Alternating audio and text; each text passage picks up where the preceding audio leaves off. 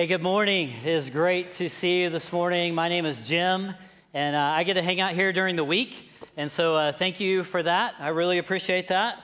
Um, this morning, we are ending our journey through the book of James in James chapter 4 and James chapter 5. And I'm going to be- begin by reading a few verses out of James 4. You can see the words on the screen and follow along with me this morning. It says this What is causing the quarrels and fights among you? Don't they come from the evil desires at war within you? You want what you don't have, so you scheme and kill to get it. You are jealous of what others have, but you don't get it, so you fight and wage war to take it away from them. Yet you don't have what you want because you don't ask God for it. And even when you ask, you don't get it because your motives are all wrong. You want only what will give you pleasure. There are two worlds that we're continually wrestling with in this life. One of them we're trying to avoid at all costs, the other one we're trying to get to as quickly as possible. What am I talking about this morning? The world of pain. We're trying to avoid that world at all cost. Take me away from that the world of pleasure. We're trying to move into that place, this life of comfort and convenience, as quickly as possible. These two worlds often drive many of our actions. They motivate our daily decisions when we're processing life. How do I avoid pain? How do I get to pleasure as quickly as possible? From the mundane decisions to the life altering decisions that we make. In fact, science gives us this beautiful snapshot into these two worlds. Pleasurable experiences trigger this release of these neurotransmitters inside of our brain. And chemicals are released of dopamine, serotonin, and endorphins, and it creates these feelings of happiness and reward. We all love that. We crave that. We want more of that.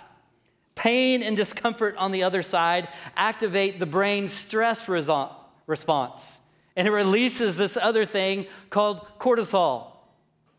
And we try to avoid that at all costs. It motivates us to avoid most and all harmful situations in our life.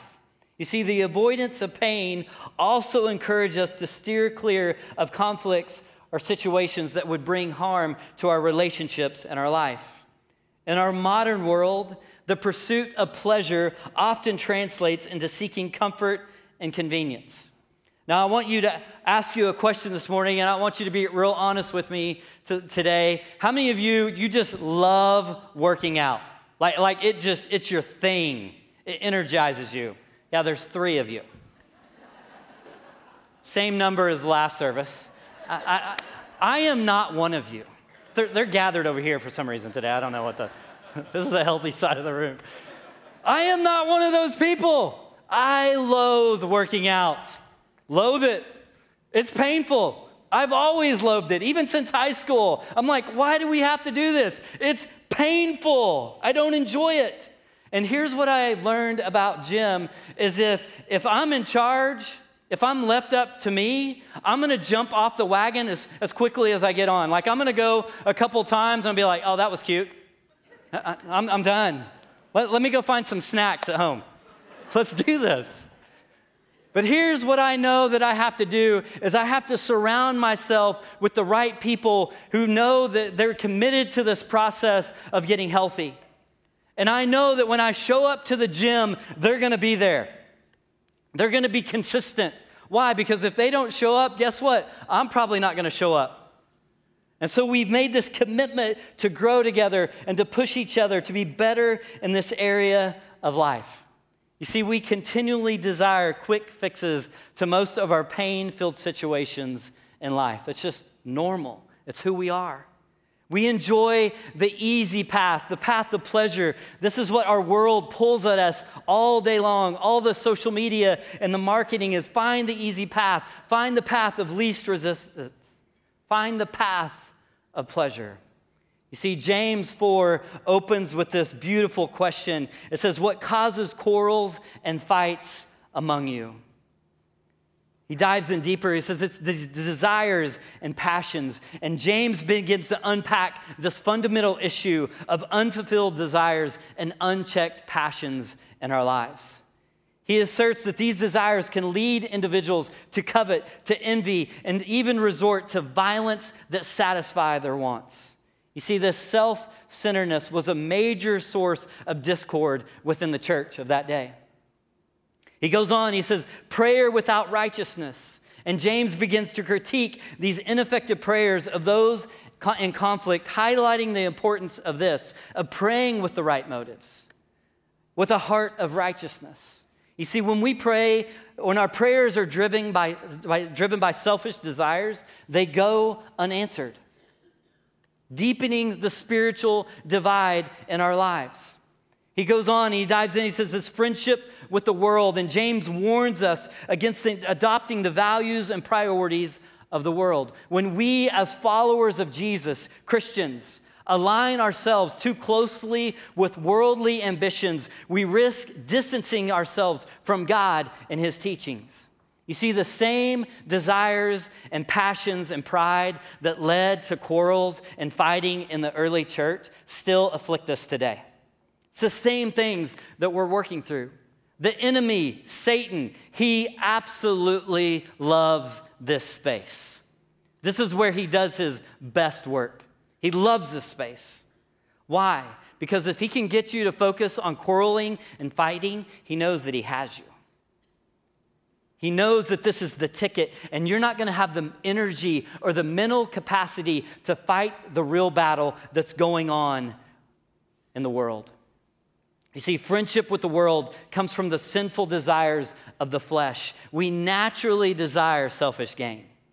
We naturally desire pleasure in the world and that which we think is best for us.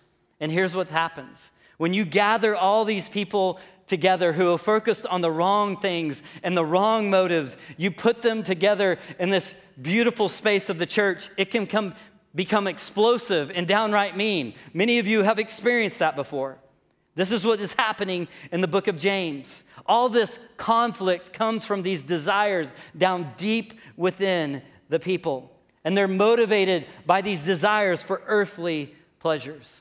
And James pauses here and he gives the church a great reminder of why they've gotten to the place that they've gotten. And he says this You're not going to God in prayer. You, have forgotten that piece. In fact, you're only going to Him in order to get more of the world and for yourself. And Jesus shows up on the scene and He gives us this beautiful method, a different way of approaching prayer that we find in the book of Matthew. He says, Our Father, your name be honored as holy. We are here to seek what is best for the sake of God's name. That's it. We want His will, not our will, to be done. Friendship with the world says, My will be done. My name be great. But James is helping the church discover that their hostility towards one another is actually evidence of their hostility towards God. And we have this difficult question that we often wrestle with is this is why is it so hard to ask for things from God. Have, have you ever been there? Why is it so difficult to ask for things from God? You see, one of the most misunderstood things about prayer from our lens is this is we think that we have to try to clean ourselves up before we come to God. We have to clean our act up. We attempt to be spiritual. We try to get it right. We try to be something that we simply are not. And here's what I love about Jesus and his teachings in the Gospels is he's teaching his disciples and he's using this parallel and these examples of children. Let the children come to me. Unless you turn and become like little children. In Luke 10, he says this I thank the Father, the Lord of heaven and earth, that you have hidden these things from the wise and understanding and revealed them to little children. How do little children show up? Loud messy. They say what's ever on their mind. They demand their own way. Now, mine. I, I, know I'm just talking about my three boys in my household.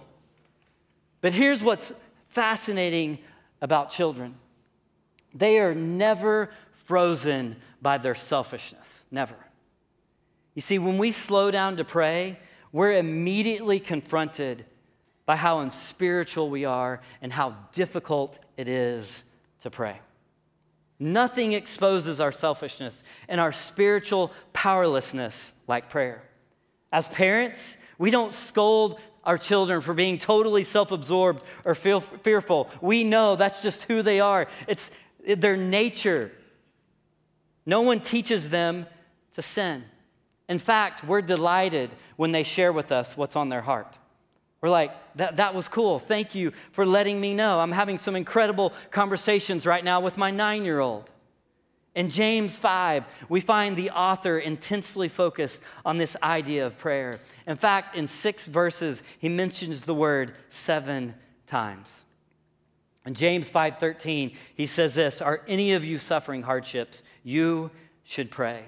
In 14, he goes on. He says, Are any of you sh- sick? You should call for the elders of the church to come and pray. Verse 16, he says, Confess your sins to each other and pray for each other so that you may be healed. He goes on in 16, he says, The earnest prayer of a righteous person has great power and produces wonderful results. And then he brings in the story of Elijah that we find in 1 Kings. And he says, Elijah was as human as we are, yet when he prayed, earnestly for no rain to fall. None fell for three and a half years. Prayer is not just a duty, it's a delight that we get to commune with the living God, our adopted, loving, merciful Father. God wants us to come to Him empty handed, weary, and heavy laden, but instinctively we do the exact opposite. We try to get rid of our helplessness before we come to God, and it stops us. And this morning, I want to give you some simple, practical things that you can do when you approach God in prayer. The first one is this is prayer needs to be planned. How many of you in the room are, are calendar people? Like, like you live by the calendar. How, how many of you are like a digital calendar person? Like that, that's your space. You're like, everything is scheduled. Like, like I, I, say this often in our household if it's not on the calendar, it doesn't exist. Like that's just how we roll. How many of you are paper calendar people? We got paper calendar people. How many of you in the room would be really honest with me and just say, I'm not a calendar person at all? Look at those hands. See, there's just freedom in that. Here's the reality we're all a little jealous and envious of you. We never know if they're going to show up or not. But that's just how they roll. They're carefree. The calendar doesn't drive. You know, that whatever happens, the day drives. There's no other person on this planet that I love more than my wife, Tabitha Moss, who's sitting over here. I love to spend time with her. In fact, I can't wait till our kids leave and I get to spend even more time with her. You're laughing because you're a parent and you're like, yeah, me too. I love my kids. But here's the deal that I've discovered is I'm not going to get to spend time with her if I don't schedule it. Because life happens. School activities take over, sports activities take over, and the list goes on and on and on. And so every November, we actually sit down and we schedule out all the time that we want to be together for the next year. We plan it out. Why? Because we want to be intentional about spending time together. Not only do I plan dates with my wife, as I text her and I call her all, all day long. It's amazing. I look back at our text threads trying to find some information that we've texted one another, and I was like, holy cow, I talked to this person a whole lot. I must really like her. I really like her. The second thing is this is we have to adopt practical ways to impede mental drift. It's going to be very difficult for you to pray with your phone and all your apps right in front of you and all your reminders going off. I like to pray early in the morning. That's just my space. But here's what I've discovered even about early in the morning, there's still distractions. I, I hear the birds chirping, and I'm like, I, I should go out inside and, and see, what, see what they're into. I, I, I want to have a conversation with. I, I get distracted. I hear the creaks in the house, and I'm like, oh, I should go check that out and see, see what's going on.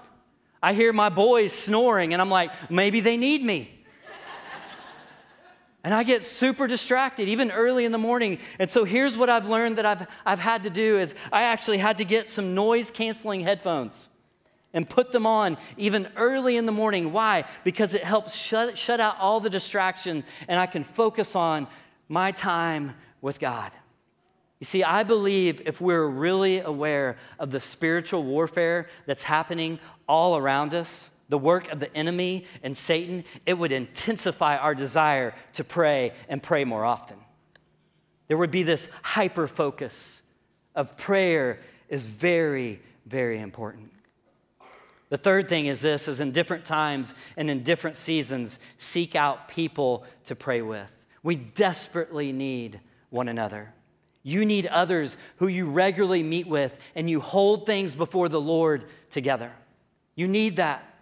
Here's what I've discovered about me is I'm not naturally going to do hard things on my own. And so I invite people into that space to hold me accountable and say, "Hey, we're going to get together and we're going to pray during these times. We're going to talk about the scripture that God is that we're reading. Why? Because I want to surround myself with those people. That way I don't forget or give myself the option to opt out of it altogether." 2 Fridays ago, I was up here at the church and we had multiple contractors here working on the building. And I, I, looked out the front glass, and two of the men from City Church were standing out there. And so I went to open the door, and I was like, hey, what's up, guys? And they're like, hey, we want to know if we could come in and pray. And so I, to- of course, I told them that they couldn't. No, just kidding. I was like, absolutely, you can come in here and pray. Are you kidding me? This is what this place is for. But here's what I love about what's happening there is one of those men was holding some big decisions before the Lord. Some big things that he was getting ready to make decisions on. And he had invited another man from the church to meet up with him and say, Hey, I want you to pray with me about these decisions as we hold them before the Lord. There's something powerful about that.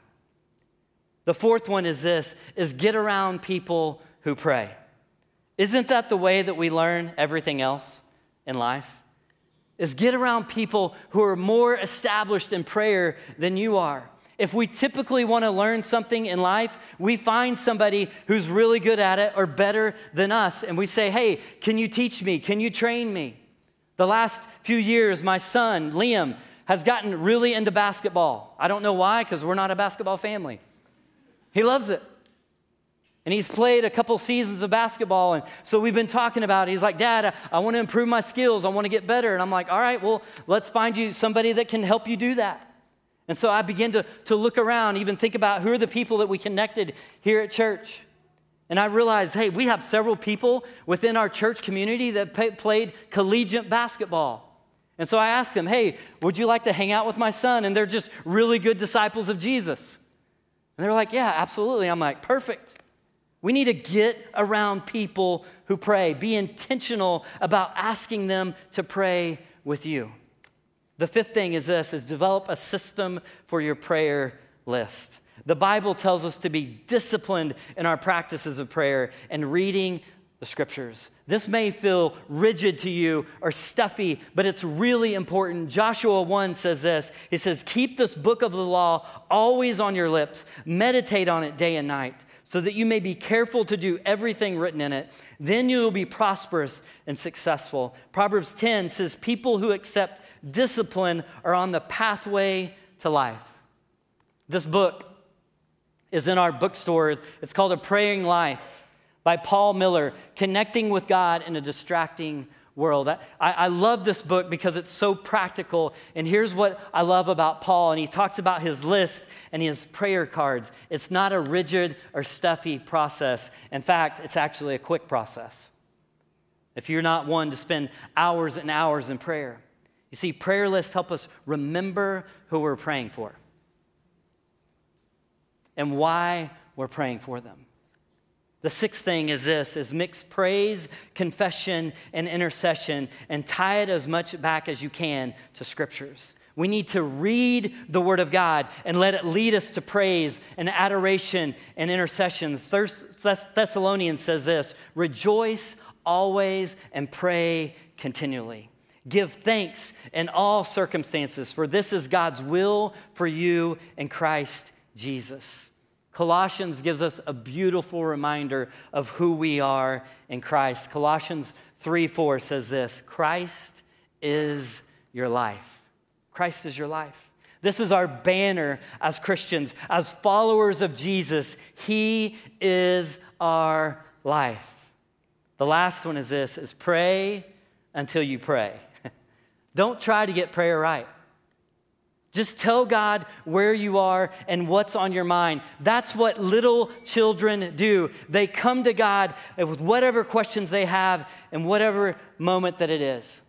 Have you ever thought about how you structure your adult conversations? That's right, because you don't. when you're hanging out with your closest friends, the conversation just flows and it goes from subject from subject to subject and topic to topic to topic. It's a fun, meandering, play like quality. Why would our prayer be any different? You don't show up to your friends, I, I hope you don't at least, with an 18 point checklist when you're hanging out with your closest friends and say, hey, I want us to work through these by the end of the night.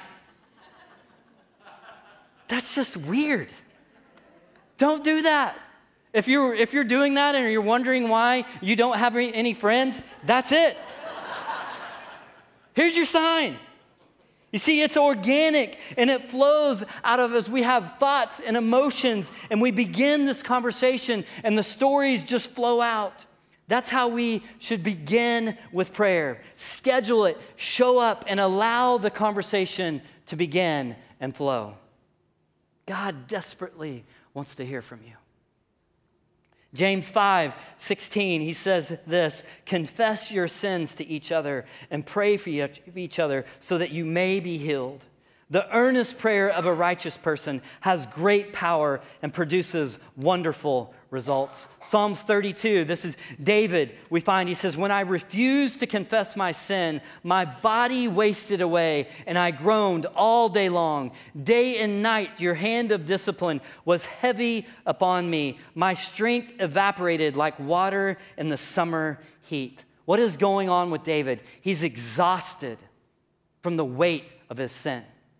Why? Because he's been carrying it and he hasn't shared that burden with another brother. To pray with him, to hold that before the Lord. A few weeks ago, I was reading about this neuroscientist that teaches at Stanford. His name is David Eagleman. And he said this, I want to share it with you this morning because it's so powerful. He says, You have competing populations in your brain one part that wants to tell something and one part that doesn't. There is a real physiological battle going on in the brain. So, keeping certain behavior secret, especially behaviors that is seen or understood to be wrong, means continual struggle with yourself. The internal dissonance and lack of sense of personal integrity is draining. The struggle involved in keeping a secret is stressful. This means that your brain will register the fact that there are increased levels of stress hormones going through your bloodstream as a result of the stress, as a result of the struggle to keep your secret. Your brain does not enjoy this stress. Those living duplicitous lives live with the stress of keeping a whole section of their life secret from the people that they see and care about. The fact that their brains are marinated in stress hormones due to keeping the secret over and above the effects of the wrongdoing themselves can cause an impairment in the person's ability to stay healthy and function well. What is going on there? Science is actually telling you and I don't live a duplicitous life. Confession actually brings about a healthy, stressless life. You're going to be a healthier person if you confess to another woman, if you're a woman, to another man, if you're a man. This is the secular world. I, I love when these two things collide. This is the secular world telling us, as followers of Jesus, the Bible is right. I love that. Science is right. They don't even know that they're saying it. If you find yourself in Psalms 32 this morning. Find someone in the church. Hold that before the Lord. God, who is this that can go on this journey with me. See, let us never to be to pretend who more than who we really are. The very thing that we're often afraid of, our own brokenness, is the door to the Father's heart. That's it. And the only way, the only way to kill darkness is to drag it into the light. You will not win on your own. It's difficult. But God calls it to us. Why? Because He knows the freedom that will happen inside of you through prayer, through confession. One of my favorite places to go to pray is this place called Clear Creek Abbey. We have a monastery out by Fort Gibson Lake. It's about an hour from Tulsa. And I love to go out there because it's really in the middle of nowhere. And, and I, I'm a naturalist by nature. I connect with God through nature at the deepest level. And so I love to just go out there and walk. I love to attend the prayer services. They have this little quaint bookstore that I love to go in and hang out, and they, they just chock it full with these spiritual fathers, people that have devoted their lives to prayer. And I often buy too many books when I'm out there. I was reading through one of them, and there was this prayer by this man by the name of Francis Posada. And this morning, here's what I want us to do, if you're willing to do this with me, is I, I want you just to close your eyes right where you are. And I'm going to read this prayer over you this morning, and I want you to listen to these words. What do I do to you in prayer? Do I not listen to you? Do I not give you delight? Do I not give you light? Do I not give you tenderness? Do I not forgive you? Do I not stir your wills to fervor? Do I not delight your minds? Do I not give sweetness to your souls? Do I not purify your consciousness? Why then do you flee? Why do you not stay in my presence? Yes, stay in my presence, for I am like the flower which gives out more fragrance. The more that it is touched and handled, if you want to breathe my perfumes, stay in my presence. Do not let go of my hand, and you will see how you will walk in the odor of these perfumes as spouses do. Pray, for if you are sinful, I will make you good. If lukewarm, I will make you fervent. If you are imperfect, you will find perfection. Pray, and you will come to know what I am for you. You can open your eyes. Here's what I, I want to ask of you this week. Is you can go to cc.guide, this, this prayer is on there. Maybe it's something that you write down or you take a photo of it. And I want you to sit with this prayer by Francis Posada. And just say, God, what, what, what do you have for me? You will come to know what I am for you as you spend time with Him. Let's pray together this morning. Father, we thank you for who you are. God, I pray this morning that, God, you would just allow the conversation to begin with you. God, that we would be able to remove any pretense in our life. God, anything that is holding us back, this thought of, I've got to clean myself up before I come to God in prayer. And God, that we would just come to you like little children. God, that we would say what is on our mind and ask you the real questions that are on our heart. God, we love you and we honor you. God, teach us to pray. Teach us to pray and invite other people in to pray with us. God, teach us to confess to one another and hold one another up through prayer. I want you just to sit with this idea of prayer as we prepare to come to the table this morning.